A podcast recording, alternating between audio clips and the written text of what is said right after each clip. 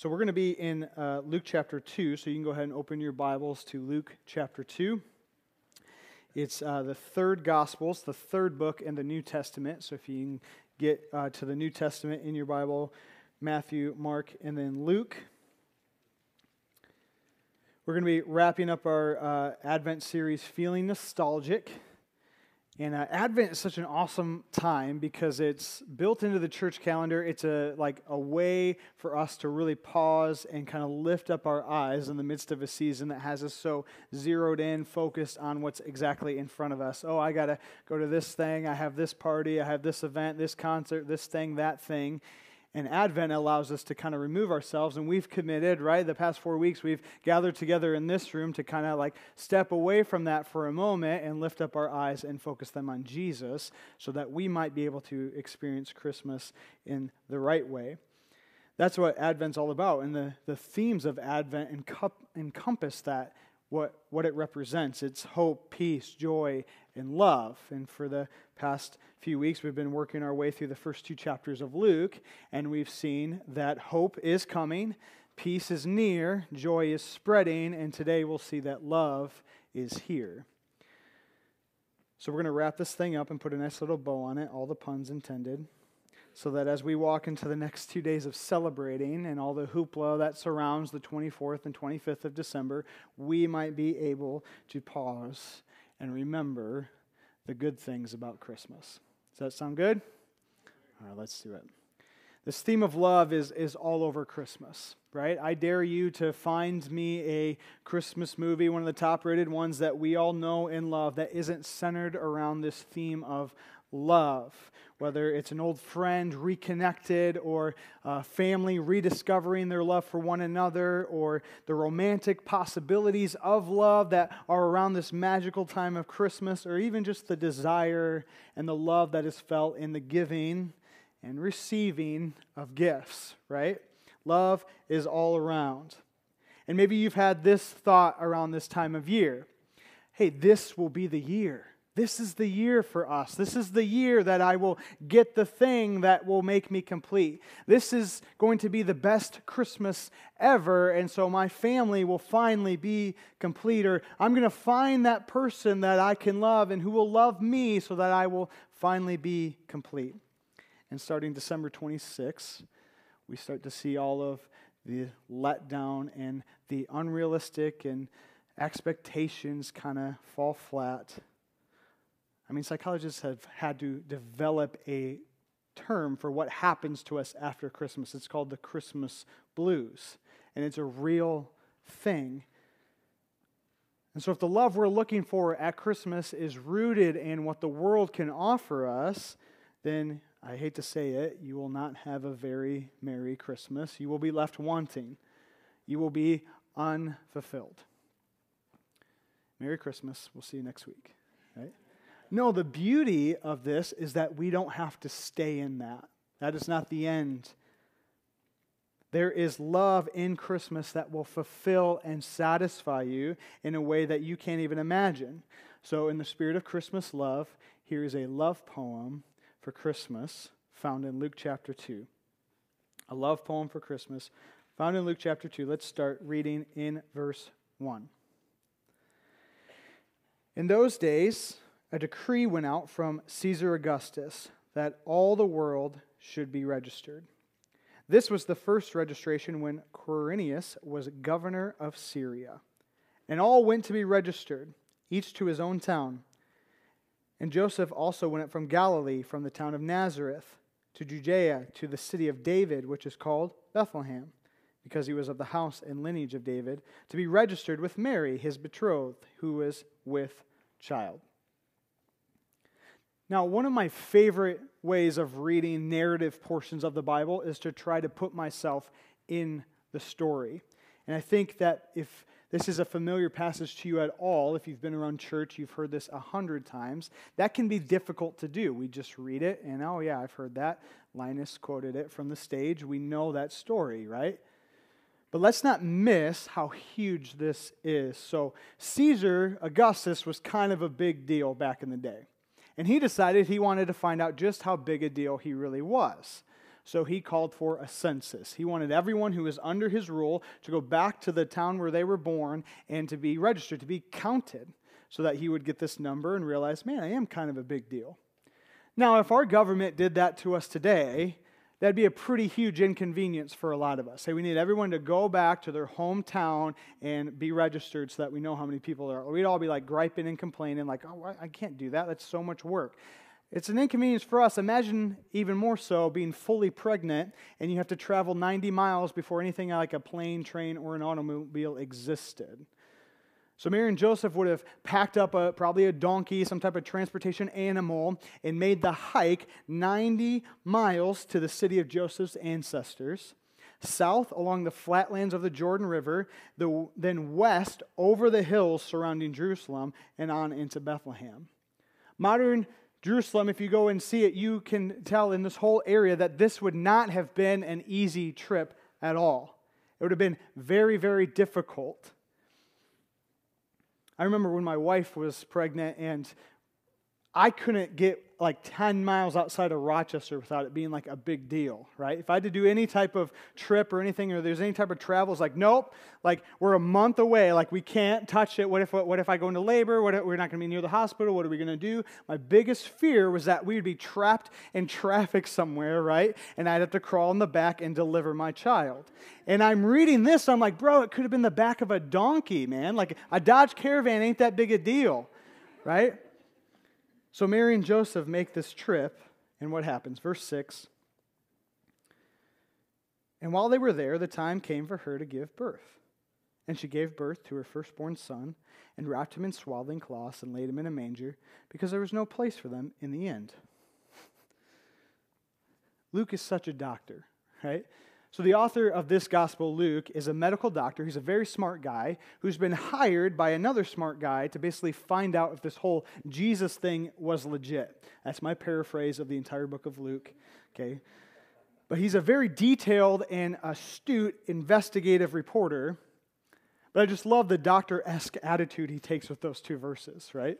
I mean, there's a lot of interesting details in there that he is leaving out. When I ask someone with a newborn child, like, hey, you have a baby. Like, how, would it go? Like, you, you went to, like, tell me all the details. They're not like, well, the time came for the child to be born.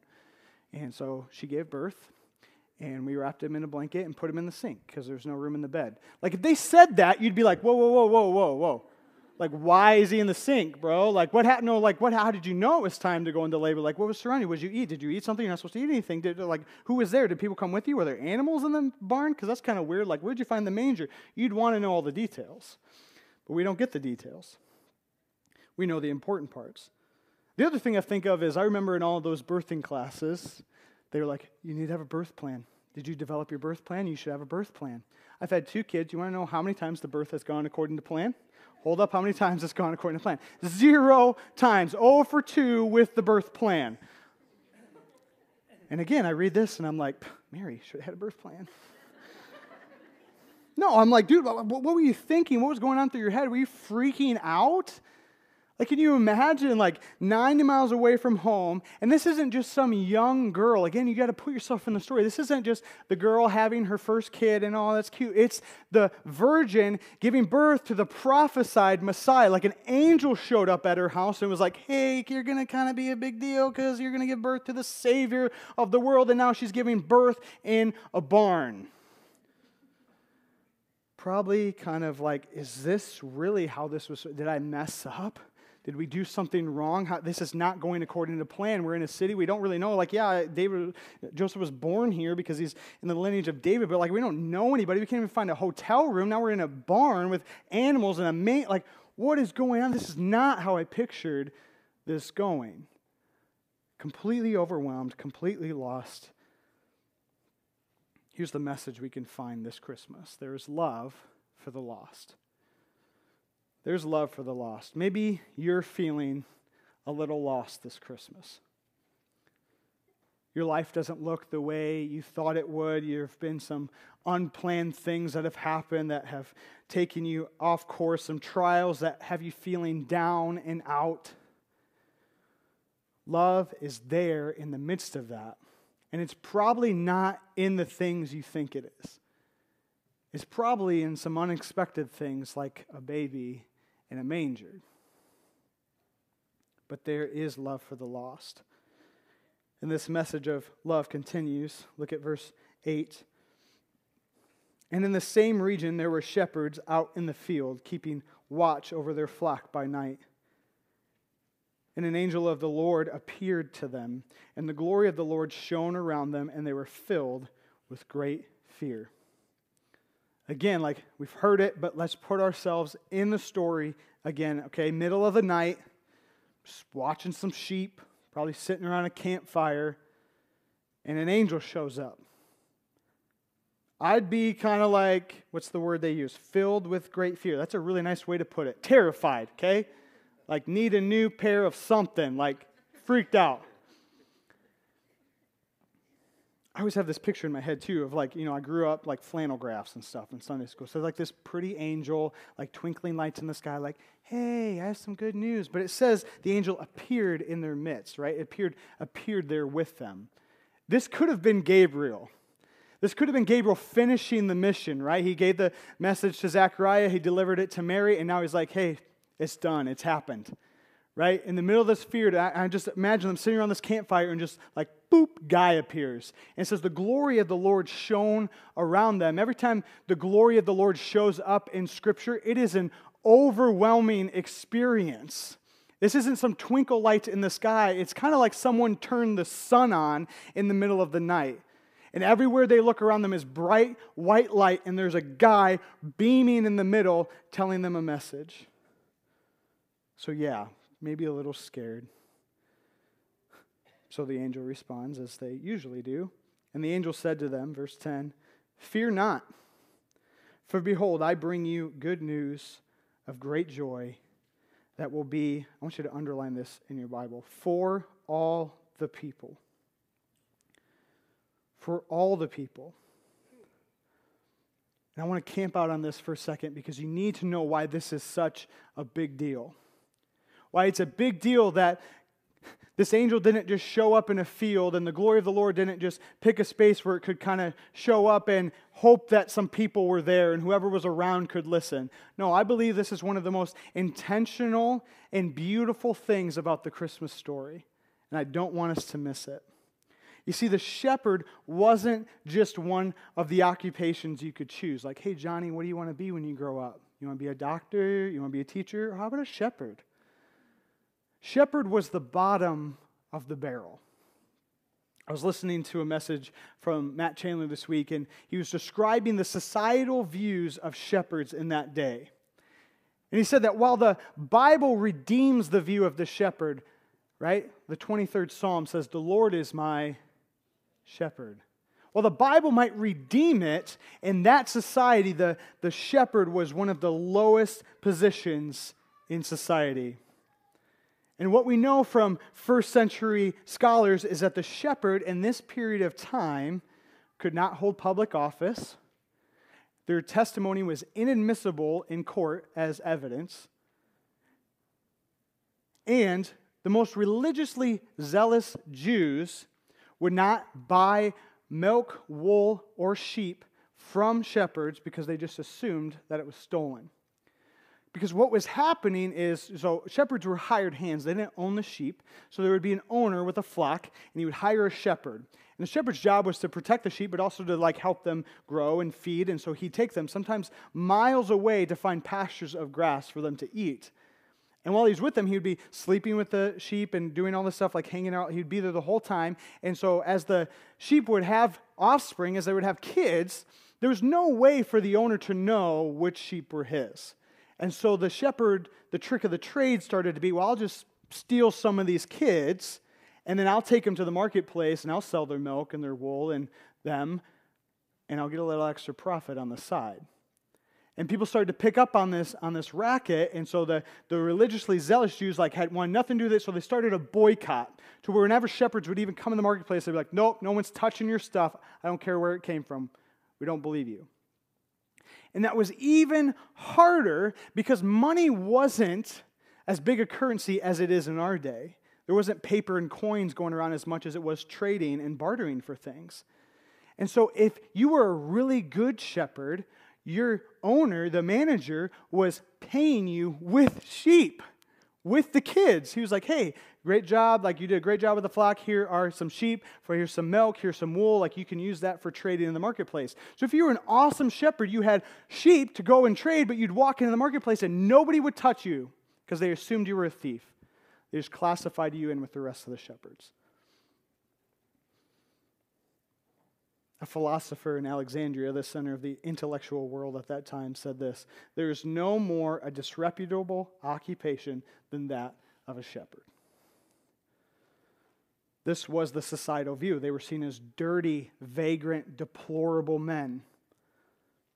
And they weren't even allowed in the temple because of their handling of the sheep and because of their supposed lifestyle, they weren't allowed to come and worship and offer sacrifices. They were outcasts, they were unloved by all.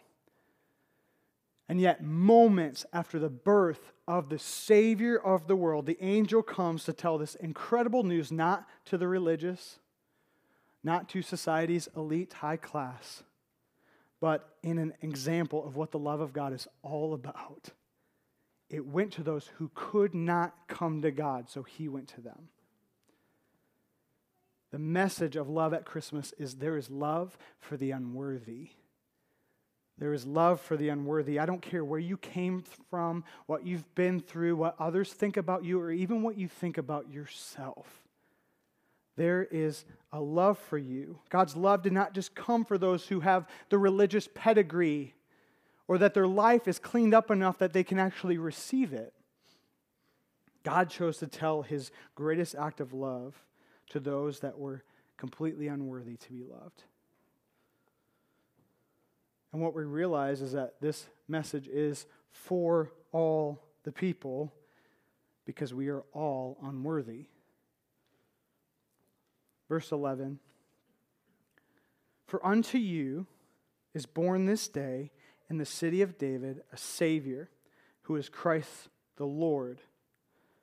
Those three titles, Savior, Christ, Lord, reveal the greatness of Mary's Son for Savior. Acts 5:31 says, "God exalted him at his right hand as leader and savior to give repentance to Israel and forgiveness of sins."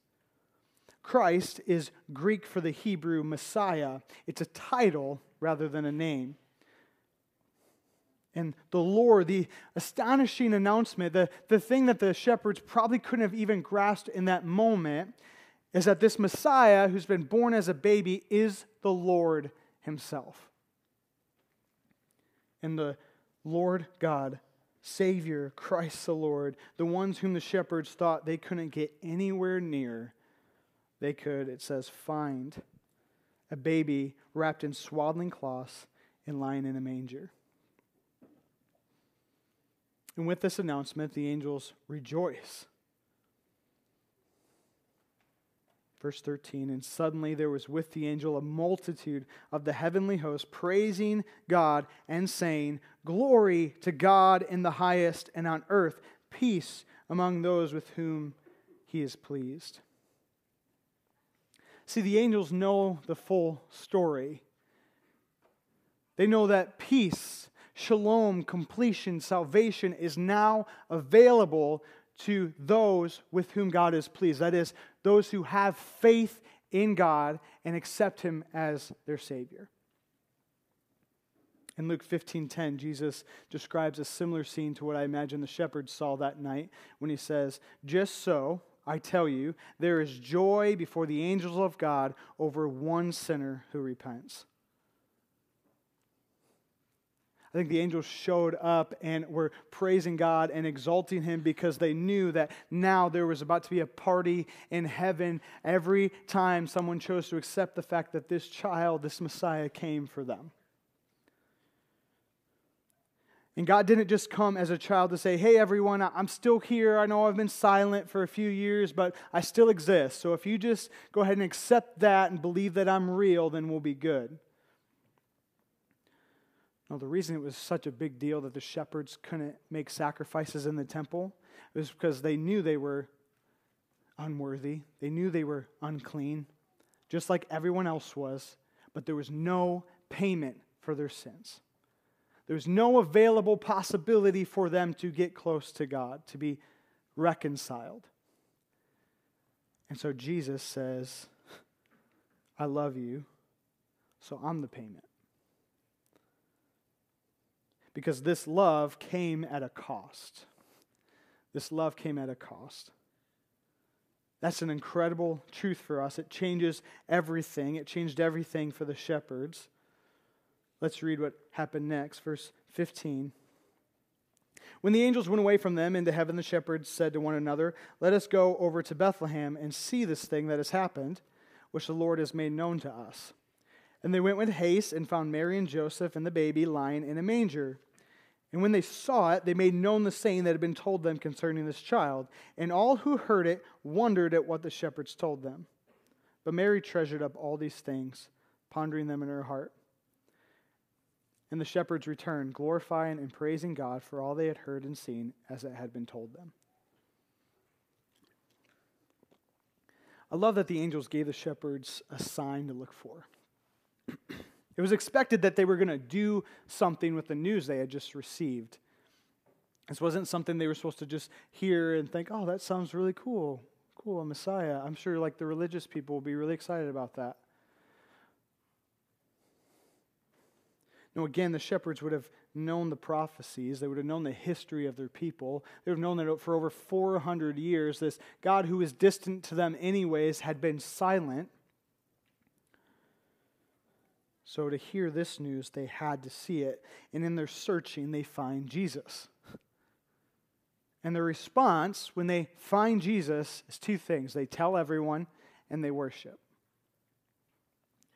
Because when you find the thing that you've been searching for, it brings you the greatest satisfaction, doesn't it? I, um, just recently had this experience. You know, as a guitar player, there's like there's something special about finding the right guitar. There's something about you know you just hold it in your hand. I'm sure it's the same with like any type of craft or thing that you're passionate about. When there's a tool involved, like everybody has their opinions, but different players play different things because that's just what they like. They can't explain it. It's just the, there's a reason they like it.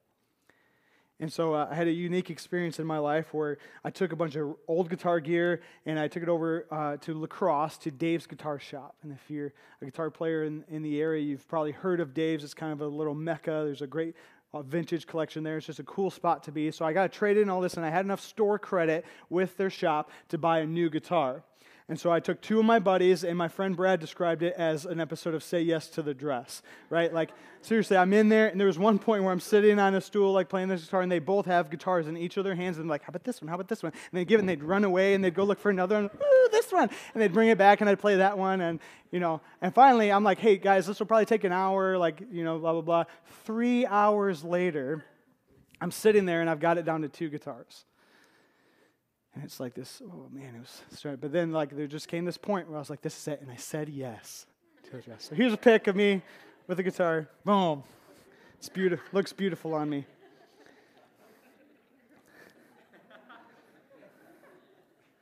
It was such a fun process, right? I, I, was, I knew that I was searching for something. I even had an idea of maybe what it was going to look like or what kind I was looking for. And then, like, I picked something that I wasn't even expecting, but it was like you just knew. And I was like, oh, I found it. This is it. Play. I'm just so happy. This is a poor illustration. But I related it this week as I thought of this idea is how we go through life searching for these little things all throughout our life. And when we find them, we're like, oh my gosh, this is it. Like, this is Christmas, right? We're like, oh, I finally got it. I got the gift. But like this guitar, it'll be cool for a little bit, and then I'll get bored of it and I'll trade it in on a new guitar. And doesn't that sound like life? Even the most sacred things that we search for in our lives when it doesn't fulfill like we thought it was going to, we're like, trade it in. I'll get a new one. This will be the pattern of your life if what you are searching for to give you what you need is anything other than Jesus. It's not Jesus plus a spouse. It's not Jesus plus kids. It's not Jesus plus a nice house, a good job, a cool car, a high status. It's Jesus. It's all found in Jesus. Louis Giglio says it this way Jesus doesn't just give you what you need, Jesus is what you need. I think the shepherds realized this. We don't know if they were good shepherds or bad shepherds. Scripture doesn't tell us, but maybe at some point they had been tempted to steal and lie and cheat the system. Maybe they knew they were lost and unworthy, and they just wanted to find some form of satisfaction in this life for them. Well, God's so far off, I can't even get close, so I'm just going to find something right now.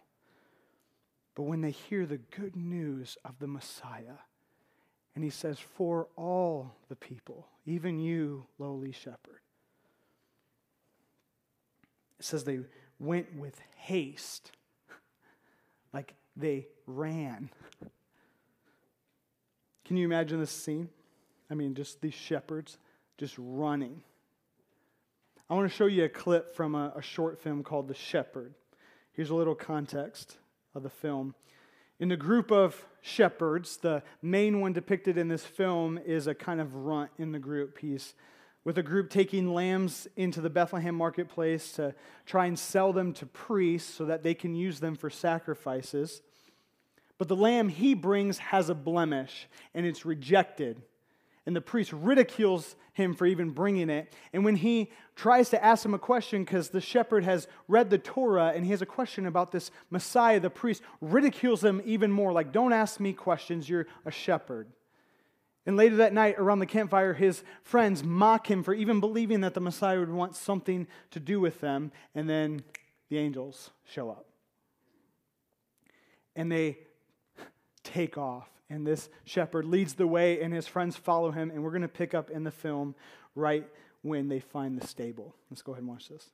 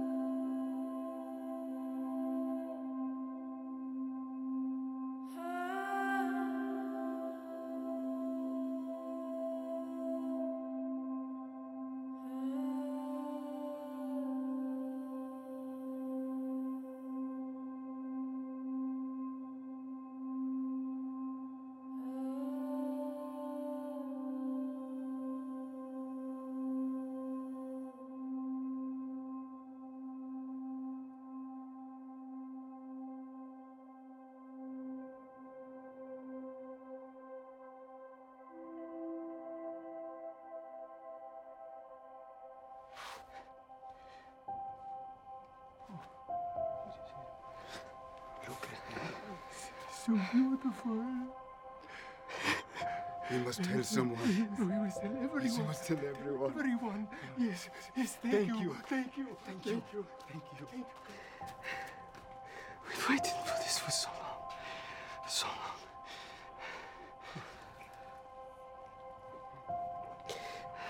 His arm. His arm. He's on. His arm. Yes, he's on. Oh, it's okay.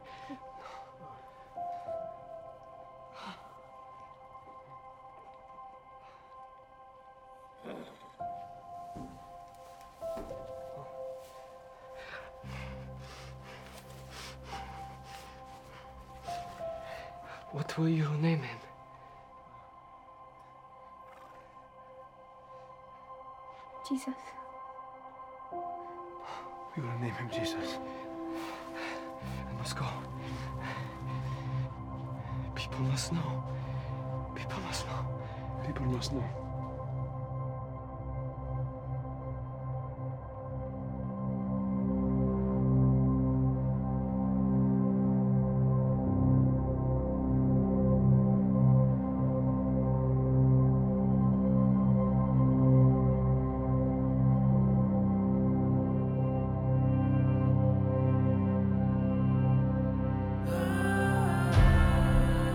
Us a child is born, to us a son is given, and the government shall be upon his shoulder, and his name shall be called Wonderful Counselor, Mighty God, Everlasting Father, Prince of Peace. Of the increase of his government and of peace there will be no end, to establish it and to uphold it with justice and with righteousness from this time forth and forevermore.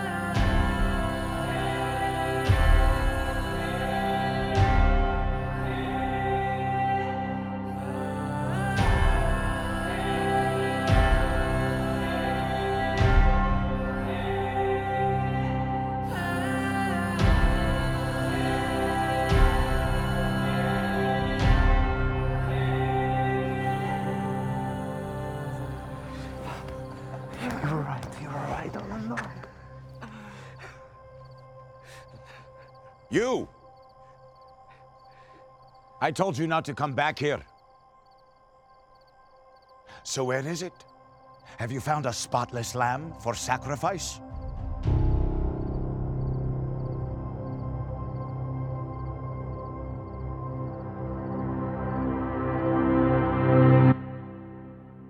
God's message of love at Christmas is this Love is here, so stop searching.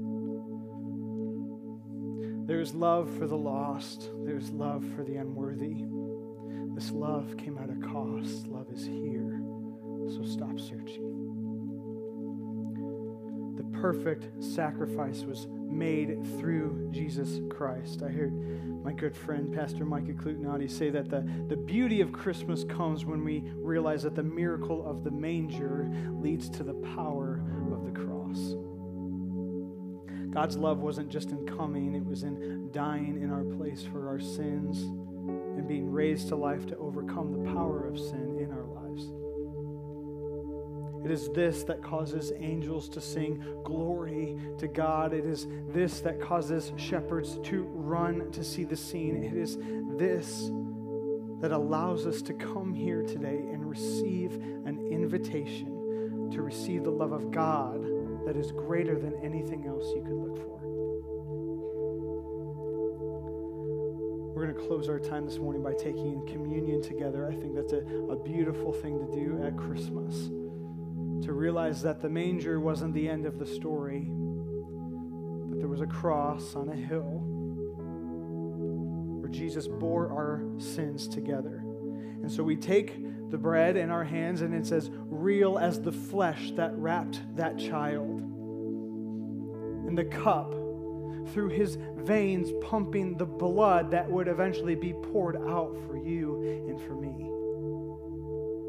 And so we do this as an act of remembering the best thing about Christmas what God did for us. And maybe you're here this morning and this could be your first real Christmas. This could be your first opportunity to accept and believe and receive the greatest gift that I could ever give you. And it is the love of a father the love of the Messiah, Christ, the Lord, that He would come close to you in the midst of feeling lost accept the cost and be near, be here with His love. So we're going to pray and then we're going to sing a song. And I would just invite you at that point to come down and take the elements. And you can receive the elements right at the table here, or you can take them back to your seat and, and think and meditate on what God has done for you, and then take it on your own timing. But I'm going to pray and I'm going to invite you to pray a prayer with me to accept this love today. And the application for you would be to receive communion for the first time as a, as a believer in the, the body and the blood of Christ being broken and poured out for you, but also as the shepherds did to tell someone. Don't just walk out of here checking a box that, oh, that felt really good. I just wanted to do that. Be bold in your example of saying, man, I made the best decision I've ever made. I stopped making it about myself and I made it about the fact that I need this love in my life. So I'll be down front. There'll be some people who'd love to pray with you. Find someone in our church. Just, just share the good news that has happened in your life. But right now, let's just let's pray and ask God to again show us who He is. God, thank you for this word today. Thank you for the, the story, the message of Christmas that draws us into a place where we would understand that it is not about the things that we would receive from other people, but it is about the gift that we can receive from you. That Jesus Christ was the spotless lamb, needed to allow us to even have this conversation with you right now. And so, God, at, at this time of year, we pause reflect and we remember, but we look ahead to the day where we will see you face to face. And this reconciliation that we feel in our life right now is nothing compared to what it will feel like when we are in your presence fully. And so, God, we acknowledge that we are sinners. God, I am a sinner in need of a Savior. I can't do it on my own. So God, I claim you as Lord of my life, and I say, Come into my life and change me.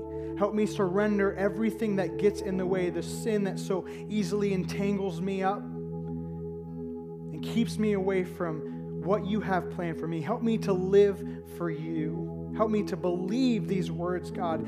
Have the faith to believe that there's something different about me because of the Holy Spirit that resides in me as I accept Jesus Christ as the payment for my sin.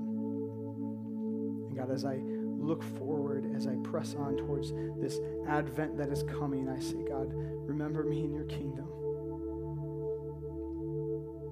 I love you, Lord. You are the Savior, Christ, the Lord. In Jesus' name.